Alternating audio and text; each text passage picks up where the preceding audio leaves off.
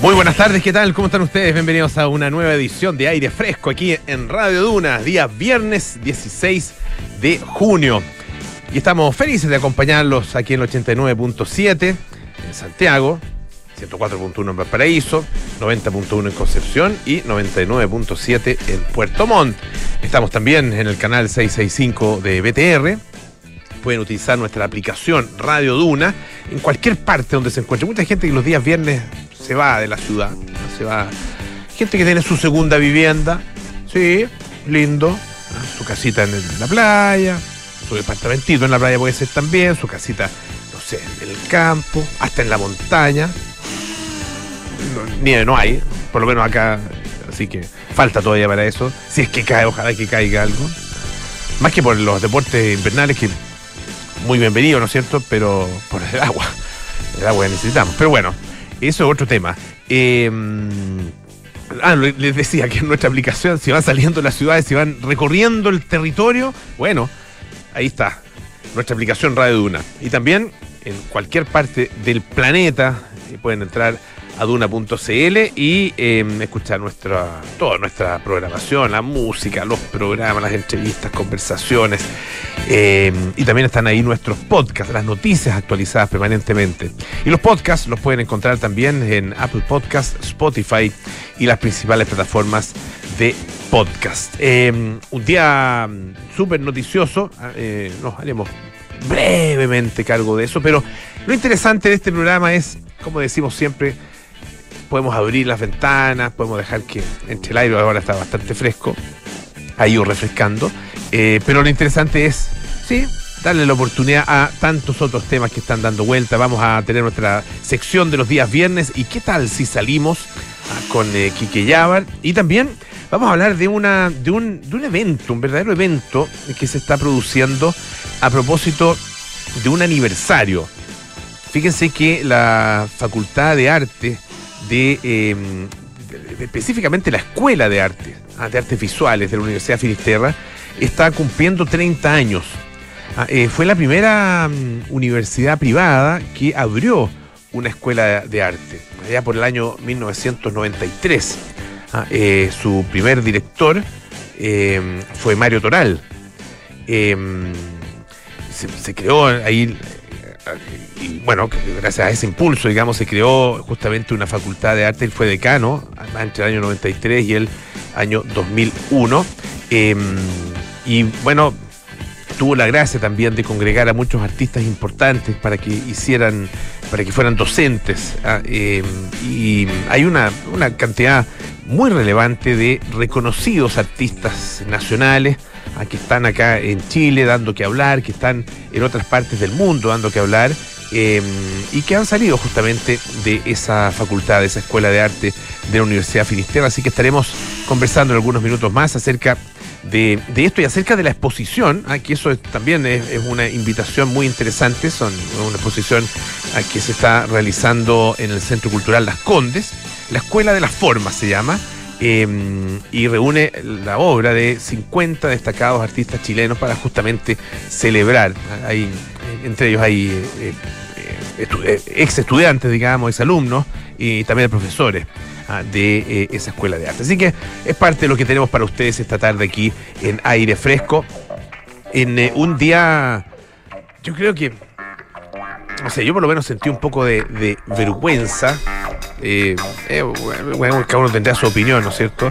Un poco de vergüenza al escuchar al diputado Miguel Mellado hoy día eh, dando explicaciones, excusándose, eh, diciendo que no está arrepentido, eh, dando unas explicaciones bastante básicas, bastante simplonas acerca de su actuar y finalmente defendiéndose y dándola, dejando la impresión de que, dadas las mismas circunstancias, volvería a hacer exactamente lo mismo. Es decir, grabar en secreto, pa' callado, ¿ah? sin que nadie se diera cuenta, una conversación, una, reunión, o parte de una reunión con el presidente de la República. Eh, sí, el Palacio de Cerro Castillo es, eh, una, eh, infraestructura, digamos, eh, carácter público, ahí se lleva a cabo un trabajo que efectivamente tiene que ver con las cosas públicas también y con el manejo del Estado, la administración del Estado. La reunión tenía que ver con eh, temáticas de altísimo interés público. Estaba, se había juntado con diputados y senadores de la región de, la macrozona sur, digamos, la región de Biobío, la Araucanía especialmente. Eh, todo eso era, claro, de muchísimo interés y muy relevante. pero, no sé, por lo menos en mi opinión, yo creo que no, no es la palabra privado no sé si calza tanto con, eh, el, con ese espacio y con, ese, y con el carácter de ese encuentro. Pero la palabra reservado sí calza. Y si es reservado, es deber de quienes eh, concurren ahí que eso siga reservado y siga en reserva. El contenido debe seguir en reserva, si que ese es el acuerdo al que llegaron. Ah, eh, una cuestión casi de, de sentido común y de, y de, y de, respeto, ¿ah? más allá de, la, de cualquier consideración de tipo político o de tipo delictual. Eh, y Miguel Mellado, el diputado de Renovación Nacional, simplemente pasó por alto ¿ah? eso que uno supone que es un acuerdo mínimo para poder entenderse con otras personas. Aquí si vamos a hablar eh, con cierta reserva, bueno, todos los que estamos ahí mantengamos precisamente esa reserva.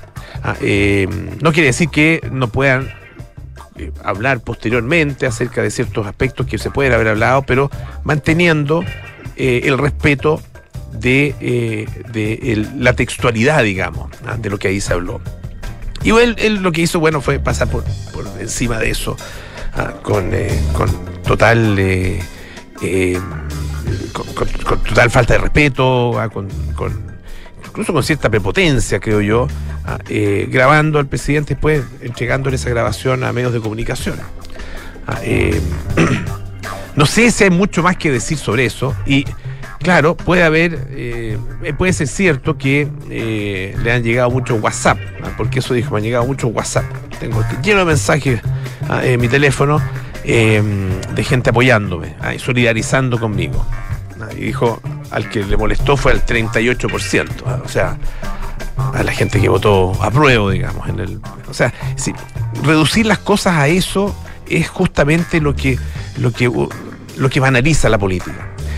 Y hay algo más preocupante todavía y que es desgraciadamente un sello de muchos diputados, que es el populismo, poner al pueblo por delante. Cuando le preguntan, ¿usted ha pensado en renunciar a partir de esto?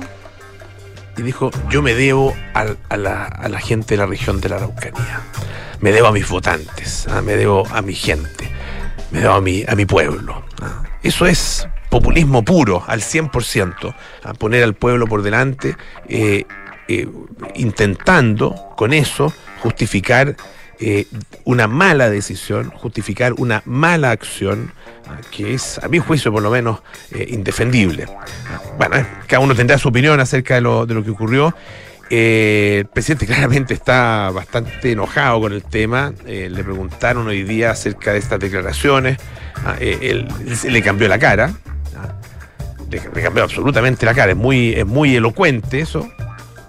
Eh, y dio una respuesta eh, que la verdad que, bueno, deja las cosas en manos de los tribunales. Ah, eh, y es importante porque, claro, aquí hay un tema que puede efectivamente constituir un delito. Vamos a ver qué dicen los tribunales. Hay una, una discusión de tipo em, em, de, derecho, digamos, una, una discusión de tipo legal eh, bastante intensa en este minuto. Hay muchos que dicen que aquí no, se ha contravenido ninguna ley, otros que dicen que sí, que el famoso 161A. Bueno, vamos a ver que, el Código Penal, vamos a ver qué, se, qué decide en definitiva la, justicia. Pero, no sé, por lo menos a mi juicio, mientras uno más le da vuelta y más escucha al diputado Mellado, ah, peor defiende sus propias decisiones y sus propios argumentos.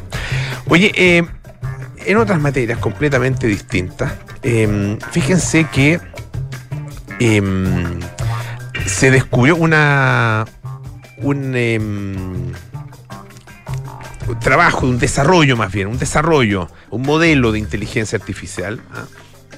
es difícil hablar de una inteligencia artificial, pero un modelo de desarrollo, o sea, de, desarrollado, digamos, de inteligencia artificial, descubrió eh, una cosa bien interesante, cuatro misteriosas formas gigantes en el paisaje peruano.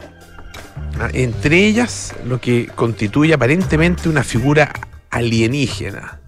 Ah, em, esto se, eh, tiene que ver con un estudio que se hizo en el, desierto de Nazca, ahí donde se han descubierto estas eh, distintas figuras, las famosas líneas de Nazca, que son increíbles. Yo no estaba ahí, ah, me encantaría, ah, desgraciadamente no, no estaba ahí. Ahora dicen que sobrevolar eso es realmente impresionante. Son unas figuras hechas a la perfección, unas figuras eh, como estilizadas eh, ustedes, bueno, ustedes han visto fotografías eh, y que representan, qué sé yo, aves, seres humanos, y algunos ven también alienígenas. Eso habían descubierto hace mucho tiempo este, estos geoglifos, así se denominan, eh, que fueron creados entre el año 500 antes de Cristo y 500 después de Cristo. Ah, em, ellos hacían esta especie de como, de incisiones ah, en el desierto, ah, eh, dejando justamente al descubierto la tierra, tierra de distintos colores, y dejando todas las, piedrecitas a los lados, digamos, a, través de la forma como hacían estas incisiones en la tierra. Bueno, eh, este nuevo estudio eh, del que son autores el Instituto eh, Yamagata de Nazca y también IBM de Japón, detalla el modelo de inteligencia artificial de eh, aprendizaje profundo ah, utilizado para este estudio de los geoglifos figurativos. Y bueno, esto conduce entonces al descubrimiento de cuatro geoglifos, un, humanoide de aspecto, me acuerdo del personaje, bueno, lo de humanoide. ¿Se acuerdan de los humanoides o no? Sí. Bueno, ya han pasado cosas, que hemos tenido cosas aquí en este país. Bueno, eh, eh, un humanoide de aspecto extraño, ¿ah?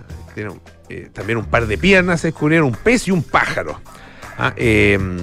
bueno, el humanoide se había dado a conocer antes y estas fotografías aéreas ¿ah? también habían habían logrado descubrir lo que parte digamos de esta figura y em, esta, para poder analizarla, ese, ese tema tiene esta fotografía, para poder analizarlas en, profundidad, bueno, se requiere, parece mucho, un, trabajo muy, muy acucioso.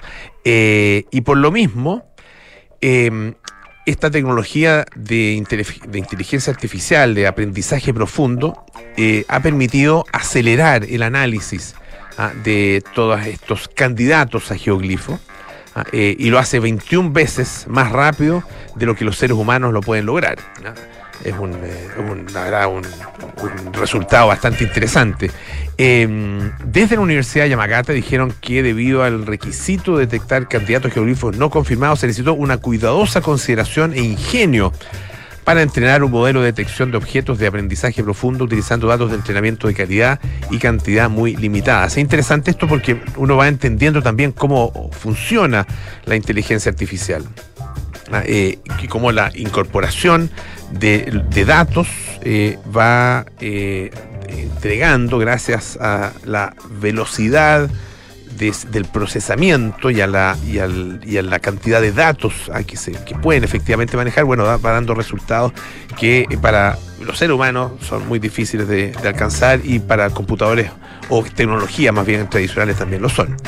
Em, bueno, se hizo un estudio de habilidad que tuvo éxito y finalmente eh, se está em, todo listo para llevar a cabo un estudio de distribución de los geoglifos, de los geoglifos basado en, inteligencia artificial a gran escala, ¿ah? en toda la pampa de Nazca. Eh, se tiene previsto además trabajar con el Ministerio de Cultura de Perú para poner en marcha actividades destinadas a proteger los geoglifos descubiertos utilizando también inteligencia artificial.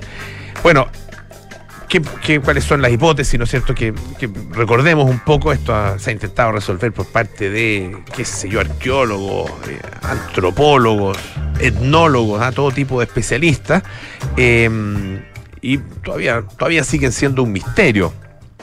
Una hipótesis es que eh, los Nazca crearon estos, estas figuras para que fueran vistas por los dioses. Mm, y, tiene sentido. Ah, eh, los dioses que se supone que están en, lo alto, ¿no es cierto? Em, De hecho, se, se observa muy bien desde el aire, a unos 500 metros, ¿ah? pero también son visibles desde algunas de las montañas eh, circundantes. Eh, ¿Se acuerdan de Eric von Daniken? ¿Sí? Eh, bueno, él también tenía su hipótesis, eh, y era que las líneas fueron construidas siguiendo instrucciones de seres extraterrestres ¿ah? Eh, y que tenían la, eh, el, el objetivo de servir como aeródromos para sus naves espaciales. Vaya a saber uno a cuál es la verdad. A lo mejor nunca lo sabremos. Ya no están con nosotros a sus autores para ilustrarnos al respecto. Escuchemos ah, un poquito de música. ¡Oh, mira! bien! ¡Oh, mira! Nos fuimos, pero 70 y algo, ¿no? Sí, pues, 70 y poco. John Denver, Take Me Home, Country Road. West Virginia, Blue Ridge Mountain, Shenandoah River. Life is old and older than the trees, younger than the mountains, growing like a breeze. Country roads,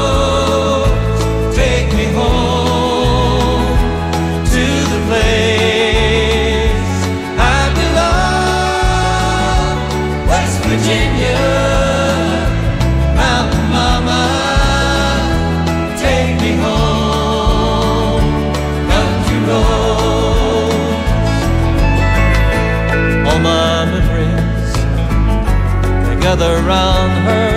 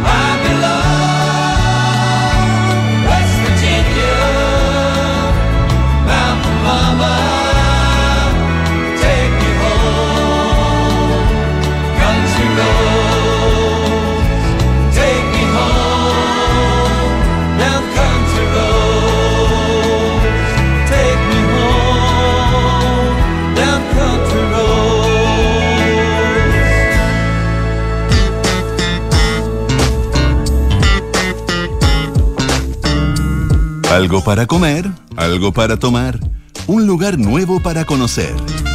¿Y qué tal si salimos? Con Enrique Llávar en aire fresco. Buen día, eh, bueno, hoy, mañana también, ah, buen tiempo, vamos a tener ah, calorcito, qué sé yo, para darnos una vuelta por algún lugar bonito, interesante que nos trae Kiki Llavar. ¿Cómo estás, Kiki? Muy bien, ¿y tu Polo? Bien, también, todo Qué bien. bueno. Me cortaste el pelo, ¿no? No me había Sí. fijado. Ahora es un Ahora rato. que te miro, hoy día, Hoy día, hoy sí. día mismo, ah, mira, muy bien. Así que vengo, pero preparadísimo. Tú eres de una generación en la que cortarse el pelo era, para la cual cortarse el pelo era motivo de bullying, ¿o no? No, No, ya. no. Qué suerte la tuya. Afortunadamente. ¿Te acuerdas, Richo, no? Sí, cortarse el pelo. Ah, Pero se cortaban el pelo como el corte escolar. Había que Mira, como fuera. Como fuera. Y, y en general era un poco. con- claro, era. era uno se cortaba poco el pelo. Y la, y la peluquería era un, eh, era un lujo, lujo. Era un lujo. Entonces, en el, en el peor de los casos te cortaba el pelo tu mamá. Un desastre. Perdón, príncipe- mamá.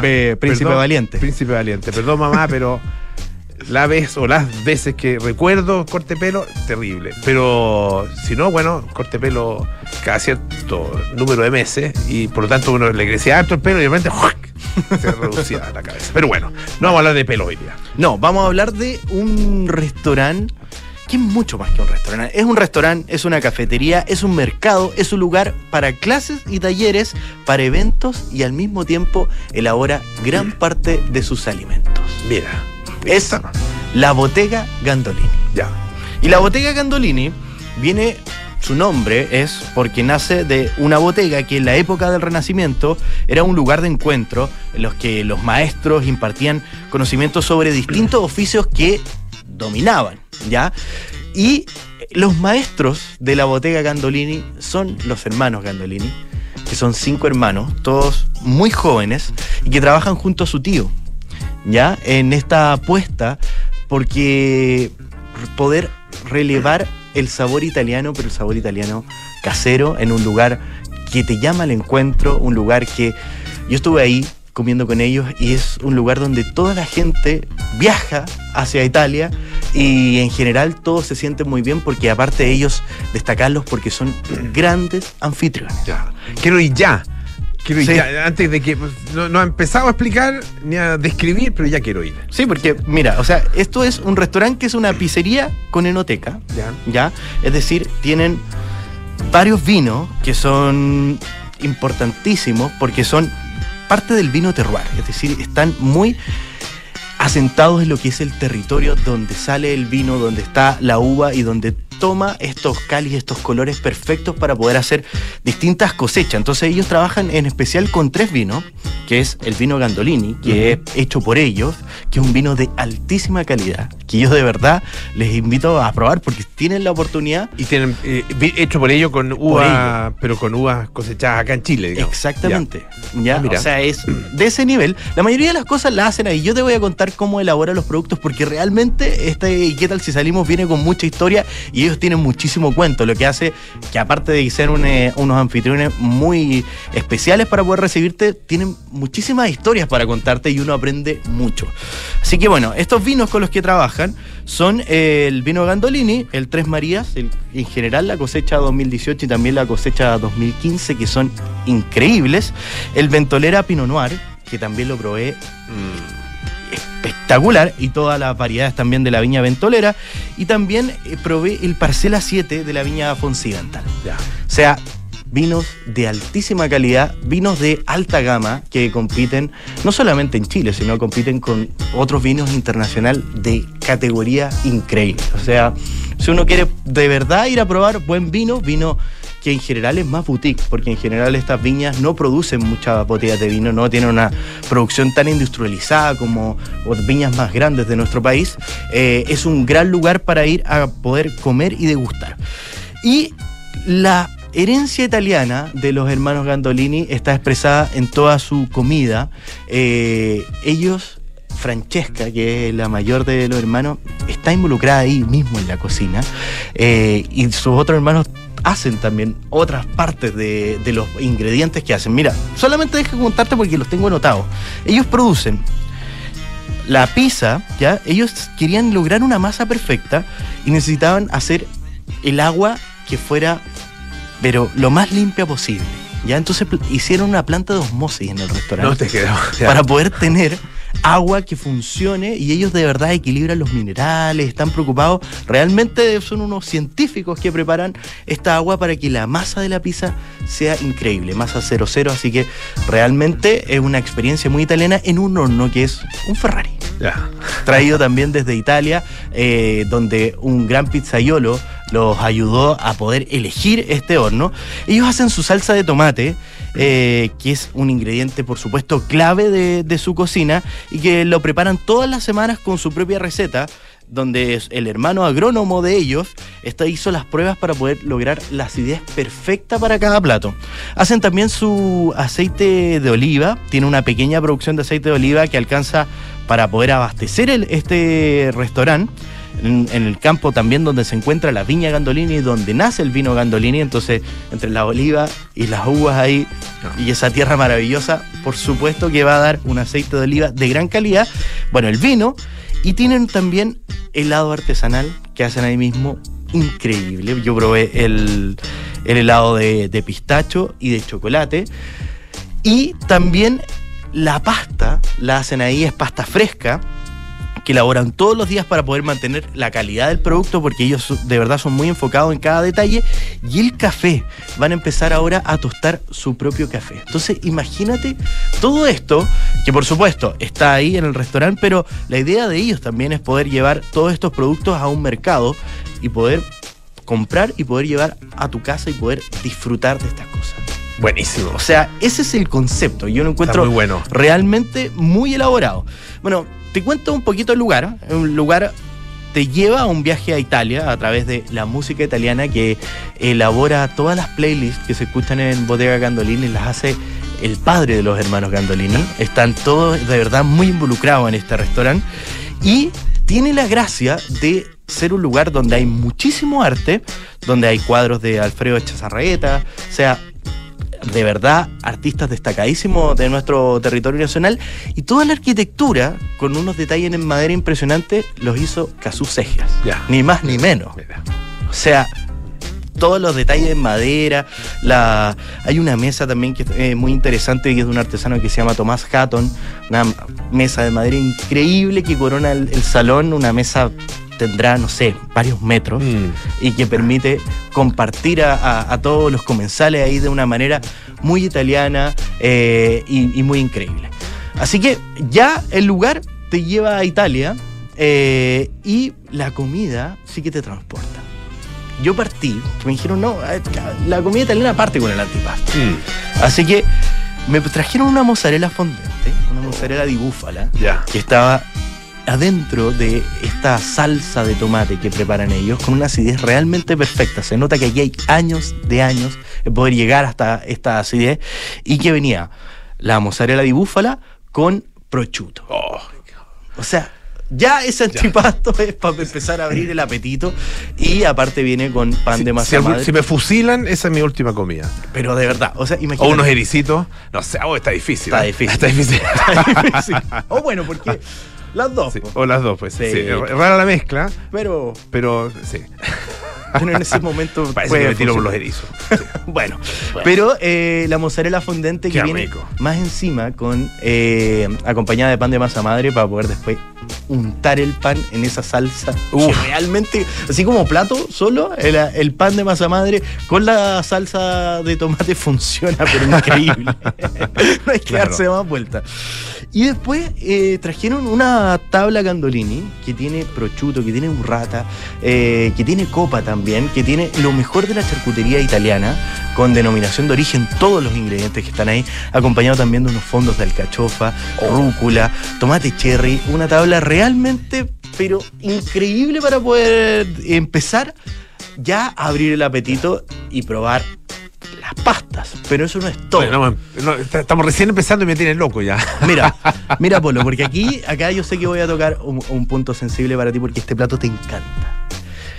Un vitelo tonato. Ah, wow. De verdad, no es, me, me saco el sombrero. Iba a decir chapó, pero esto es Ya. italiano, así que Sí. me- mejor no. Eh, y de verdad, el vitelo tonato, impresionante, muy equilibrado, eh, muy casero al mismo tiempo. De verdad, es.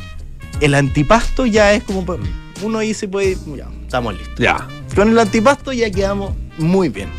Pero también me trajeron El tonato, recordemos que es eh, carne, ¿no es cierto? De- Claro. De, res, ah, con salsa de anchoa. salsa anchoa y con eh, Alcaparra. con alcaparra. Y- y porque no es con no es con atún, Anchoa. Anchoa, ya. En general. Este, ya. La anchoa, en general, los chilenos no, no nos gusta tanto la anchoa, pero Mm. por- quizás porque no nos llega de, de- de mucha calidad, pero acá en Ya. la anchoa que te- tenía salsa, pero de verdad equilibradísima, muy, muy buena. Y claro, yo quería probar la, la pasta fresca de ellos. Y probé un fettuccini al burro, que es decir, mantequilla, Mantequilla. y salvia. ya. O sea, imagínate lo simple Lo que puede ser claro. eso, pero de un sabor extraordinario. acá la José Ríos la otra vez fue también a Bottega Candolini y me dijo que este plato, este fettuccini con el burro y, y- y salvia, le encantó. Ya. Ya, o sea, de verdad, la simpleza te habla al tiro de la cocina. Y había que probar, por supuesto, la, la pizza y probamos la margarita, que es el, el estándar para poder probar cualquier eh, pizzería, y estaba increíble. Y después probamos de segundo un saltimbonca a la romana con una ensalada, ya que es una escalopina de verdad espectacular, ¿ya? Eh, sazonada perfecto, la carne en su punto preciso. Y esto había que terminarlo con los gelatos, te dije. Mm, el gelato de pistacho y chocolate que realmente lo hacen ahí en el restaurante. Y estaba increíble. Y el tiramisú de la nona. Mm. Y espérate, vamos a detenernos ahí, porque no es que le hayan puesto de manera artística el tiramisú de la nona. Lo hace la nona de los gandolini. Lo hace. La nona Actualmente lo Gandolini hace. lo hace. La nonna. La nona y se lo lleva ahí al restaurante. Entonces, de verdad, ese tiramisú está muy destacable con una receta casera que siempre es rica. Así que, de verdad, la Bottega Gandolini es un lugar que hay que ir a visitar porque es un lugar que está en constante evolución, donde sus cinco hermanos y su tío están trabajando para que este sea un lugar, no solamente un restaurante, sino un punto de encuentro, un lugar para poder disfrutar la vida. Así que realmente los invito y este domingo tienen un menú especial para el Día del Padre, Ah, donde mira, van a estar voy a pasar el acompañando dato. para con eh, música italiana. Ya, buenísimo. Así que, de verdad, yo no me perdería. Y si usted no tiene panorama para el Día del Padre, la Bottega Gandolini. Ya, pues, a reservar. Así Kiki. Yabar, muchísimas gracias. ¿ah? Nos vemos. ¿Y qué tal si salimos? Ah, ¿Y qué tal si vamos a la boteca Gandolini? La verdad que ah, nos dejó mal. Eh, oye, un par de cosas muy importantes. Proteger y gestionar el buen uso del agua en las comunidades rurales es la iniciativa que encabeza la Facultad de Ingeniería, Arquitectura y Diseño de la Universidad de San Sebastián en más de 30 municipios, capacitando en la autogestión y la eficiencia de sistemas de agua potable. Conoce más en uss.cl. Y Principal presenta tres nuevos portafolios de inversión, crecimiento de capital, conservación de capital y megatendencias. Excelentes alternativas con acceso al mercado local y global, maximizando la rentabilidad a largo plazo. Conoce más en principal.cl. Pausa, volvemos con más aire fresco.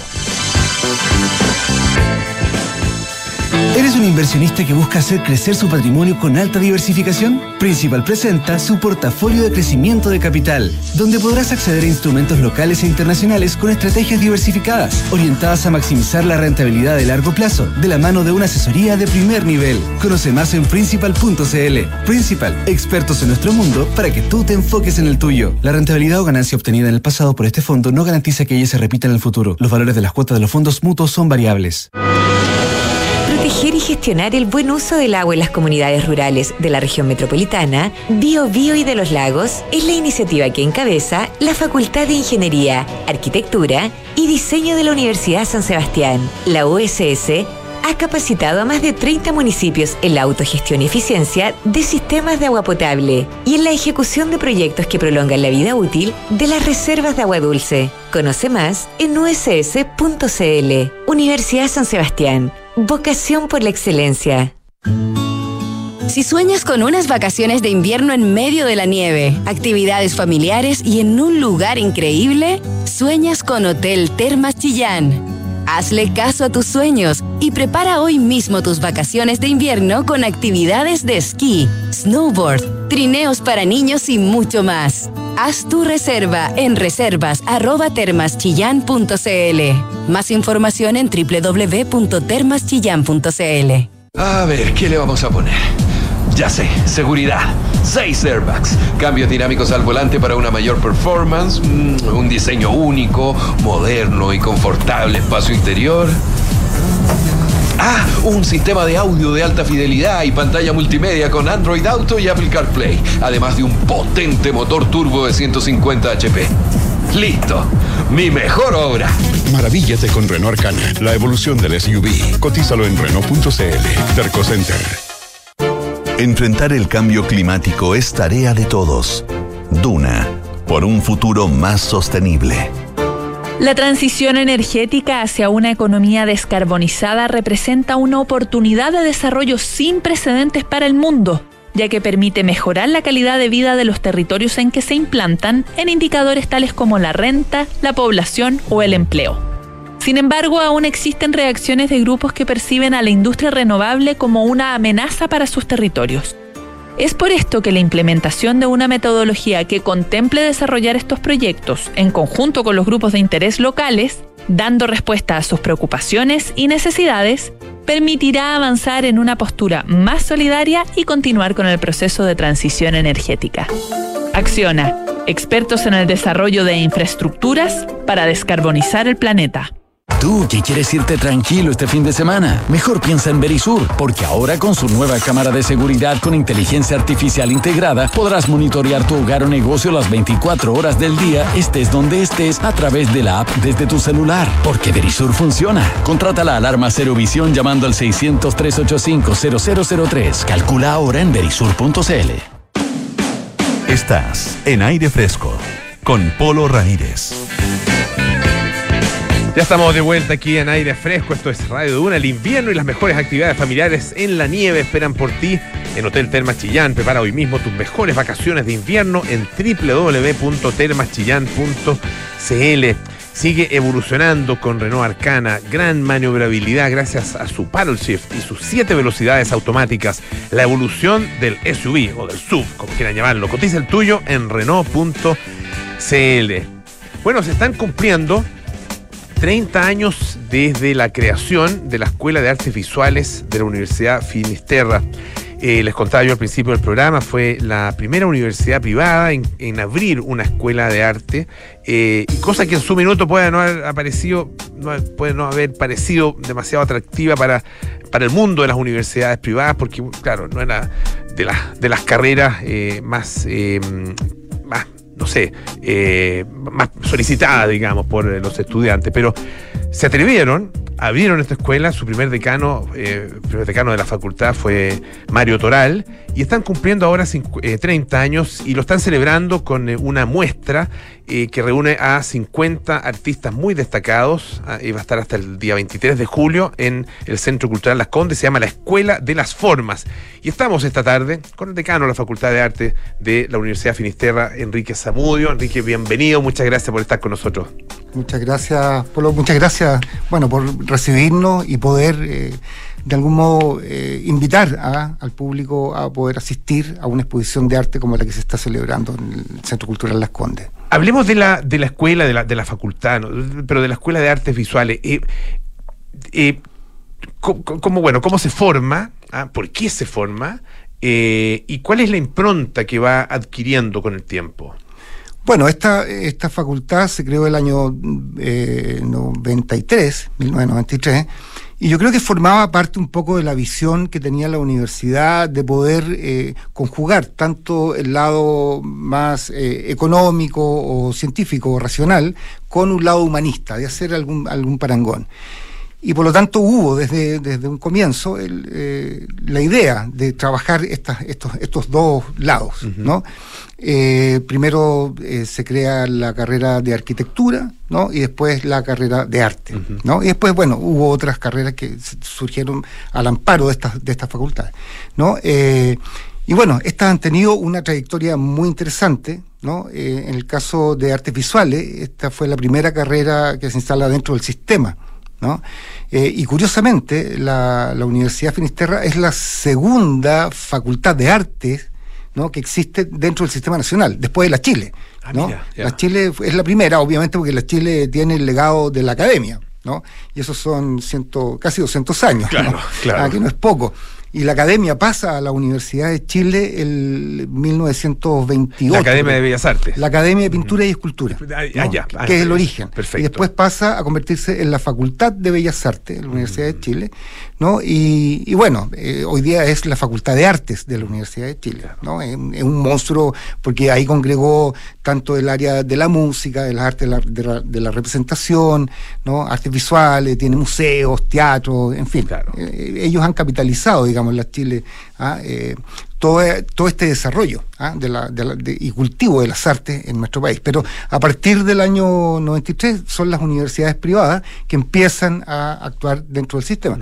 Y es un aporte ¿no? Porque en Chile, curiosamente, eh, las artes, y desde un comienzo, estuvieron muy conectadas con la universidad, cosa que es bueno, pero también no es tan bueno, porque real- realmente el arte se puede enseñar de distintas formas, o sea, no es necesario ir a la universidad a estudiar arte. El conflicto muchas veces de los artistas es que las universidades ¿no? les dan un, un- un- sello un poquito rígido ¿no? para la libertad que necesita el artista de plantear su formación.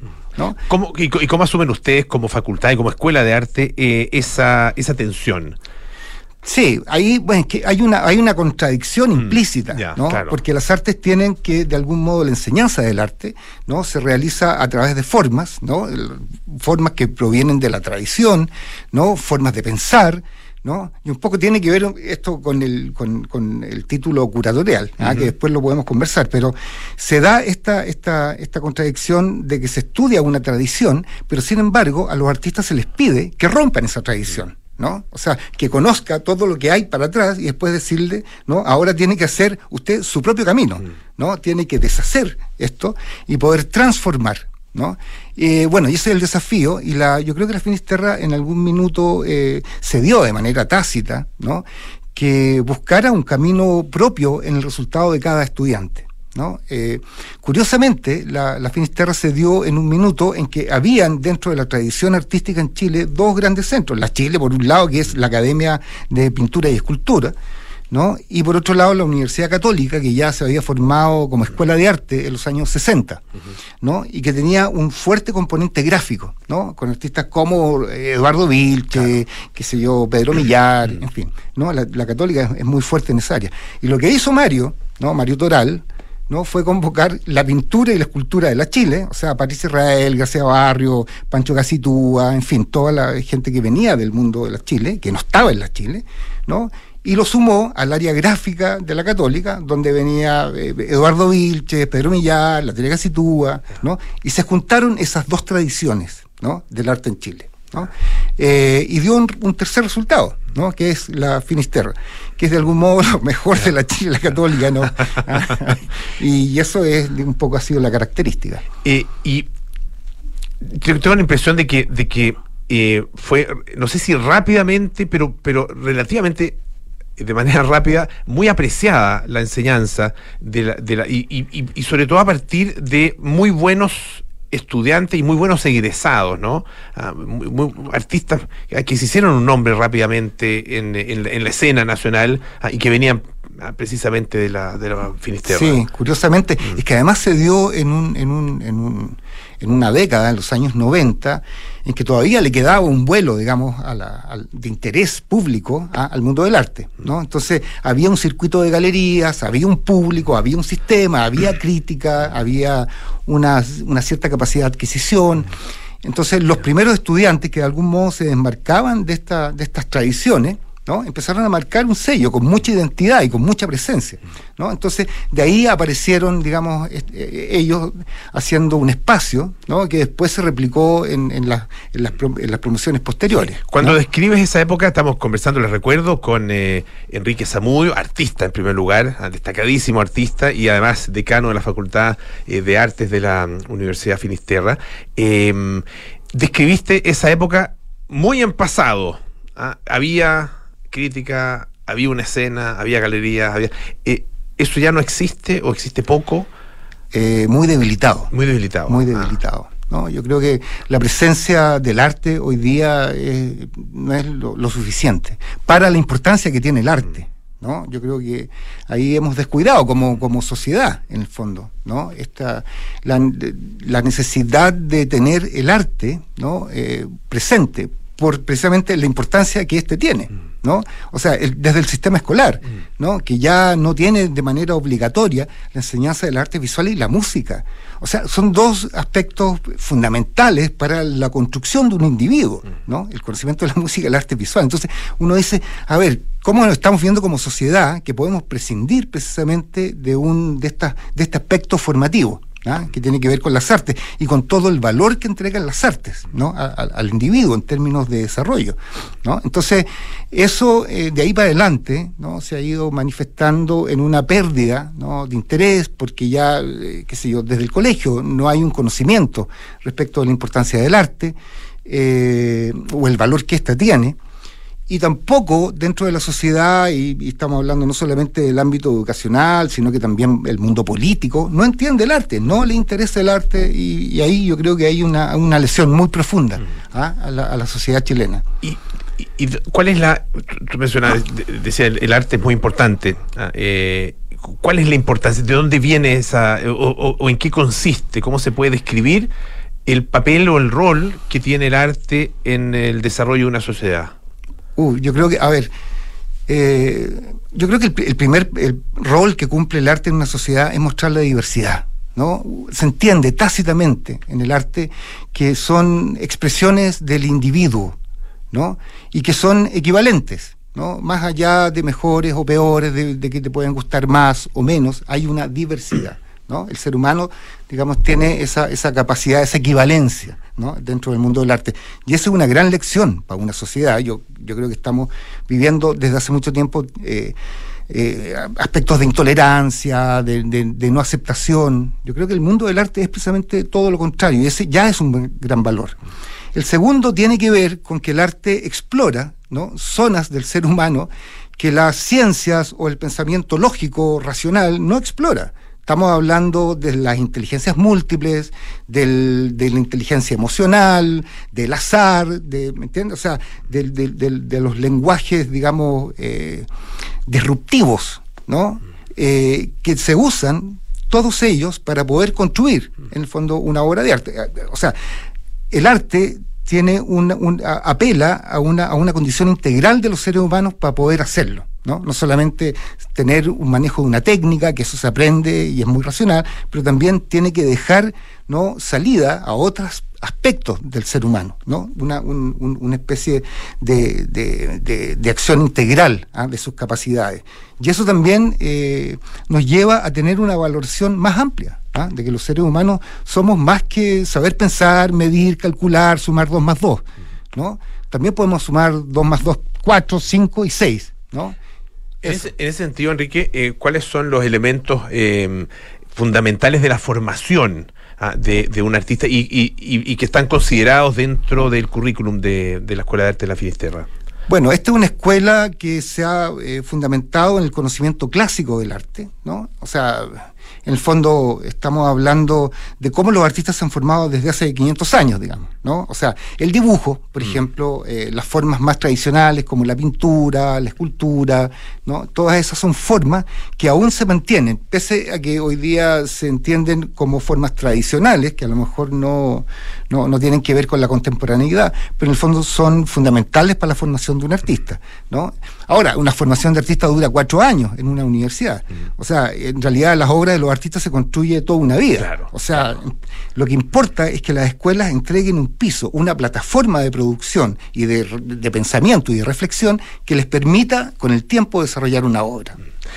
Enrique, eh, hablemos de la muestra, ah, de esta exposición. eh, son 50 artistas. eh, la Escuela de las Formas se llama. Está en el Centro Cultural de las Condes. Ah, ¿Cómo fue la curatoría? Ustedes tienen, hay artistas que son eh, exalumnos, entiendo, otros que son profesores ah, de, la, de la escuela. Cu- cu- Cuéntanos un poco ah, de esta que son- muestra. que son profesores porque también fueron alumnos. ¿no? Ya, Sí. ah, ya. No, esto se refiere fundamentalmente a gente gente formada, formada, perfecto, formada en la- en, la, en la- en la Finisterra. ¿no? Bueno, y esto fue entregado a un curador argentino, ¿no? a un curador internacional, que más allá de ser argentino puede haber sido de cualquier lado, pero alguien que pudiera ver ¿no? Eh, y, y poder relacionar lo que es la producción de los últimos 30 años de arte en Chile con el contexto latino, latinoamericano, poder de algún modo vincularlo, relacionarlo, ¿no? y poder hacer una muestra atractiva ¿no? Eh, en un centro cultural. ¿No?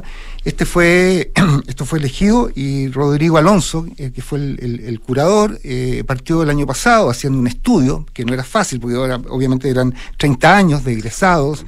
Muchos egresados, sí. claro. Había muchos artistas que ya no están en Chile, que están trabajando afuera, dentro de una escena más internacional. Eh, bueno, y él trabajó libremente, nunca tuvo ningún tipo de exigencia respecto de lo que eh, nosotros pretendíamos que mostrara, sino que él se planteó ¿no? Eh, una, una muestra de juntar artistas menos famosos, más famosos, eh, qué sé yo, principiantes o gente de la primera, de las primeras generaciones, Lo importante era construir un- una, un- una exposición en un centro cultural que convocara a todo tipo de público, ¿no? O sea, a los que saben de arte, a los que no saben de arte, a los grandes, chicos, medianos, ¿no? A todo el mundo que quisiera acercarse a este, a este mundo, ¿no? O sea, en esta expo- eh, exposición hay para todos, ¿no? Para todo tipo de personas que quieran, de algún modo, utilizando esta, esta frase de Luis Mitzer, que dice que el- el- el museo es una escuela, que en este caso todos los- la insti- la institución cultural es una escuela, ¿no? en, donde, en donde los artistas aprenden a comunicarse ¿no? y el público a hacer conexiones. ¿no? Entonces, para los artistas es muy interesante el poder comunicarse con estos públicos, ver cómo su trabajo, su, prospue- su propuesta funciona dentro de estos contextos, y el público hace conexiones. ¿No? crea sus propias relaciones, ¿no? porque ese, digamos, el, el- lo, que, lo que motiva finalmente la visita a una exposición, a crear sus propios mundos, sus propios mundos posibles. ¿no? ¿Y con qué nos vamos a encontrar en la, en la muestra? Eh, pintura, dibujo, escultura, eh, instalación, eh, video, no sé, todas las formas posibles hay de Hay todo. un poco de todo, poco, pero, pero aquí predomina eh, fundamentalmente la pintura. ¿ah? Curiosamente, la pintura es una de las expresiones más, eh, digamos, numerosas ¿ah? que tiene la, la, la- la Finisterra. Ahora, la escultura tenía un problema por razones de infraestructura. La escultura es pesada, no soporta ciertos pesos, ¿no? La- las- qué sé yo, eh, la- el trabajo de performance, el trabajo de video, el trabajo ¿no? de, de- de fotografía está presente, pero yo diría que fundamentalmente es la pintura, ¿no? La que tiene aquí un protagonismo, ¿no? Pero es muy interesante porque demuestra que la pintura vive, ¿no? Y está totalmente, ah, eh, eh, eh, está refrescando, ¿no? De algún modo el, el mundo del arte, porque estamos hablando de gente joven, ¿no? Que se plantea su trabajo de arte en el mundo de la pintura. Claro, y, y que y que se vincula con el mundo actual también. También. Eh, no, no está, no está desconectado, digamos, y eso, eso es lo que lo hace interesante. Mm. Exacto. Sí, que, poco- sea, que tiene que ver con trabajos como el tuyo, por ejemplo. Ajá. Ah, conectado también con, eh, con, con, la, con la realidad eh, eh, perceptible, ¿no es cierto?, por, por todos nosotros, con, con, con el mundo que conocemos. Sin duda, o sea, es que las formas no son, digamos, ni añejas ni contemporáneas, son las ideas que están soportando, ¿no?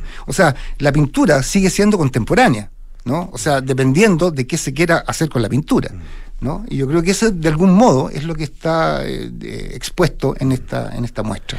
Y una última cosa, ¿qué se, qué se puede hacer para de alguna manera, re- no sé si reconstruir o construir tal vez por primera vez, no, no, no por primera vez, reconstruir en realidad un, como dicen ahora, eh, un ecosistema ah, eh, artístico en nuestro país? Eh, es, es- una, una respuesta difícil de dar, ¿no? Yo creo que primero tiene que haber una voluntad política, ¿no? Porque hay para reconstruir el sistema, ¿no? Eh, hay que eh, poder estimular todas las partes del, del sistema del arte, ¿no? No los artistas, incluso Chile tiene una muy buena infraestructura cultural, ¿no? Salas de muy gran tamaño, de instalaciones de nivel internacional, pero no hay coleccionismo, no hay crítica, no hay editorialidad, ¿no? En fin, faltan una serie de partes, ¿no? Que hacen necesario que eh, se hace necesario para que esta cuestión funcione. Y aquí tiene que haber necesariamente un, un impulso a través, por ejemplo, de la creación de un museo de arte contemporáneo que pueda adquirir obras, presentar y dignificar a los artistas chilenos, ¿no? Chile no tiene adquisición, o sea, ningún museo. Es, es- es deplorable lo que está ocurriendo hoy día en la, en la institucionalidad cultural, o sea, es cosa de ver lo que ocurre en el Museo Nacional de Bellas Artes, ¿no? Casi un abandono. ¿No? Entonces, yo creo que aquí hay una voluntad política que tiene que, digamos, imponerse.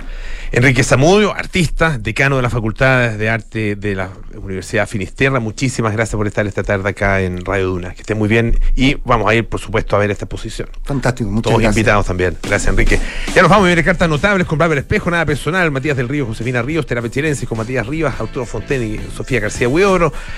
Sintonía Crónica Debut con Bárbara Espejo y Francisco Aravena. Mañana Tuna Jazz con Santiago Ramírez a las 8 de la noche. Nosotros nos juntamos el lunes a las 6 de la tarde aquí en Aire Fresco. Chao, chao.